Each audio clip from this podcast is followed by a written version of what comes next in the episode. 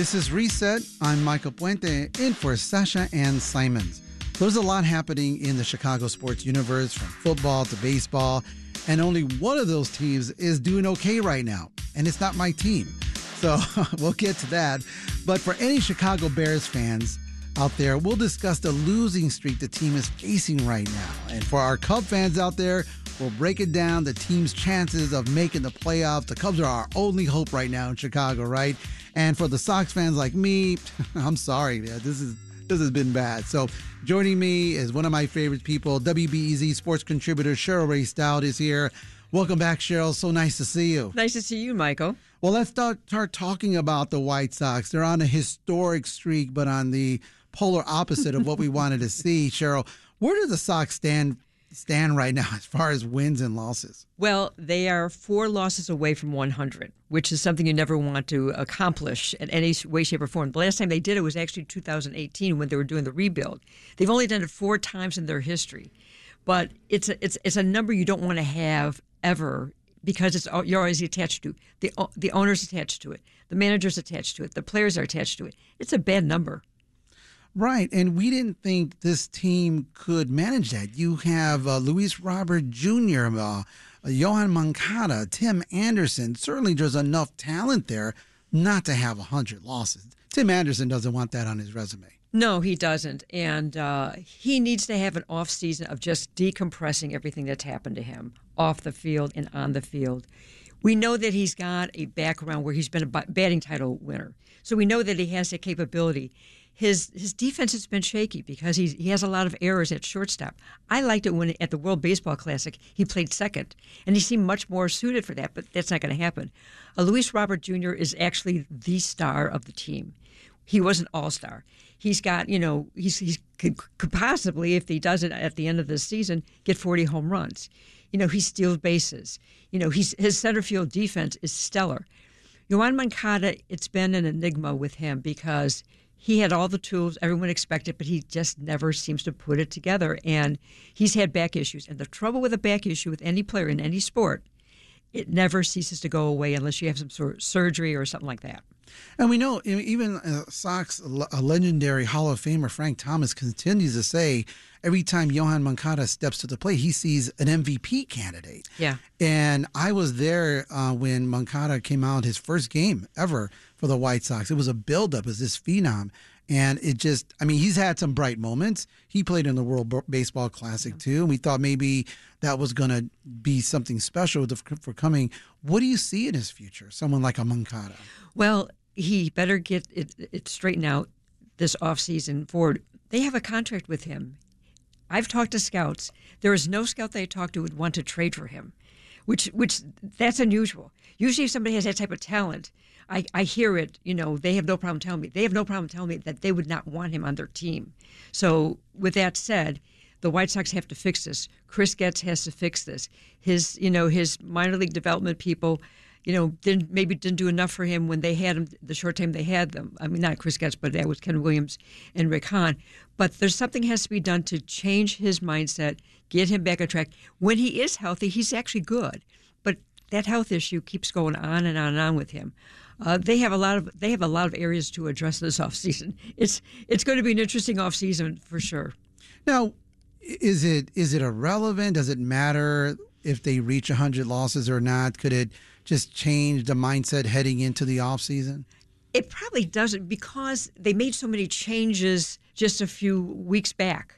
When you fire the general manager, you fire the president of the team, and you make some changes, everyone knows that something has already happened. Usually, you don't see those changes this soon.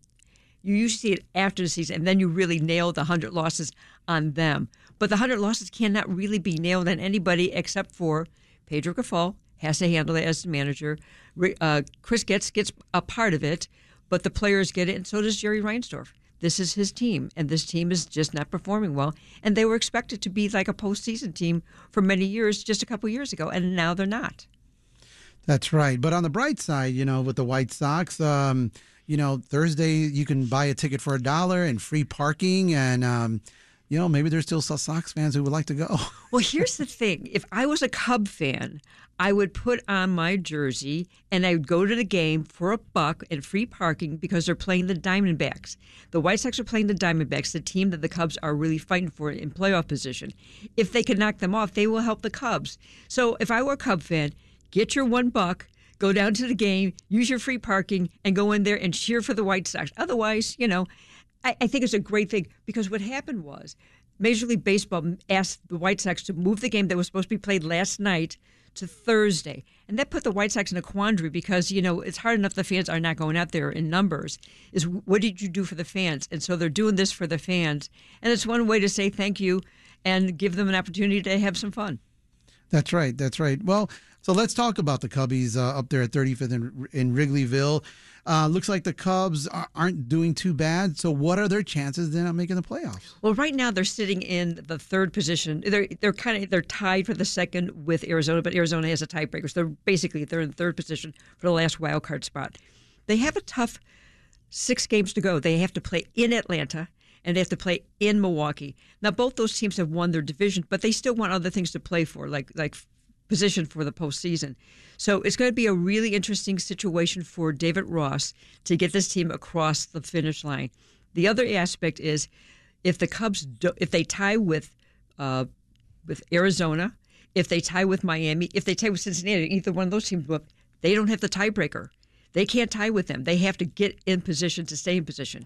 Now, if they end up in the last position, number 3, they would play Milwaukee next week for a 3-game series, all in Milwaukee. So it's an interesting situation for them right now. They have their pitchers lined up.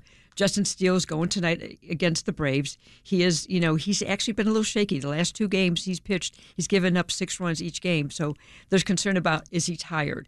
You know, does he need, you know, a little bit to be back up? But this is the playoff. They've been in the playoff push actually since the trading deadline when the players asked for them not to, you know, get rid of players. So every game has been important.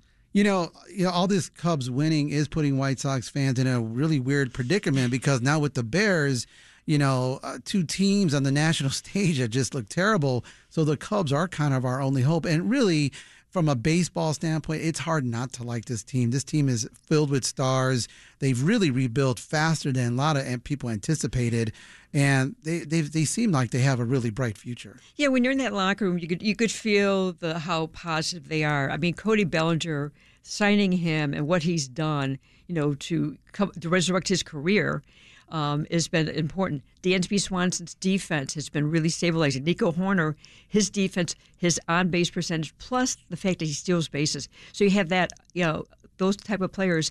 And it's interesting is that David Ross has had, because he's had some injuries, like Nick Madrigal is gone for the season, so Patrick Wisdom has to come in and here and there, and he had a game-winning home run the last game on Sunday against Colorado.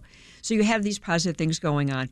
The concern is going to be their bullpen. Can their bullpen hold up when they need it? Because your stars, you know, there's, as I mentioned with Justin Steele, when you have stars starting to fade a little bit because of the wear and tear of the season, your bullpen has to come through, and that's going to be really important for them. Okay, Cheryl, let's get to the Bears. You know, really? Usually, you know, 3 games into the season, we might be 1-3, 2-3, something, yeah. But there's really nothing positive to talk about. But what do you see going forward? People are talking about Justin Fields, but he even if he was to be playing lights out, there's still the problems on the defense. Yeah. What do you see moving forward? This is a train wreck that already happened, and you can't believe it's happening already. 3rd game of the season, they've lost 13 games stretching back to last year. When you saw that game on Sunday, yes, you knew that they were playing the Kansas City Chiefs, the defending champions, and they really did a good job in their first series. And then they fell apart. The defense fell apart. Their front line, defensive line, does not get to the quarterback. They do not provide any pressure. They can't stop the run. Your secondary now is very banged up. You know, so they got players that are out. And Justin Fields, he's in a quandary. He's playing for his career right now.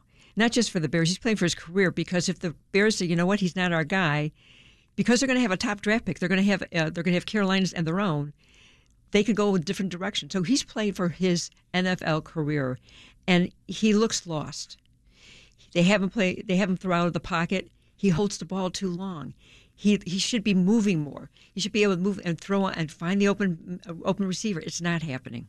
That's right. And, you know, the Bears missed an opportunity. If there's any Swiftie admirers on that team, they had they blew their chance to try to steal Taylor Swift away from Kelsic over there. I had two Swifties at my house last night, and they were more excited about seeing Taylor Swift at a Bear game. They didn't care about the Bears. And Travis Kelce's jersey jumped up to the top 5 of jerseys being sold. Yeah, it's a shame that became the bigger story. But it also, you know, when you look at this team, they've got to figure it out. They are playing Denver next Sunday, who gave up 70 points, 7-0 to Miami. So we're going to see two bad teams at one time. Yeah, that's right. Well, I have Swifties at my house, too. Well, we got less than 30 seconds. Cheryl, what are you looking out for this coming week? Thursday night, Blackhawks will be on the ice for a preseason game. Connor Bedard. I've been at their practice yesterday. He is outstanding. He's a real deal. Lucas Reichel, also. Two great centers in the making. And then next Monday, Bulls start their media session. Go Bulls. Maybe there'll be a bright start for Chicago. Well, that's WBZ contributor Cheryl Reistow. That's all we have. Thanks, Cheryl. Thank you.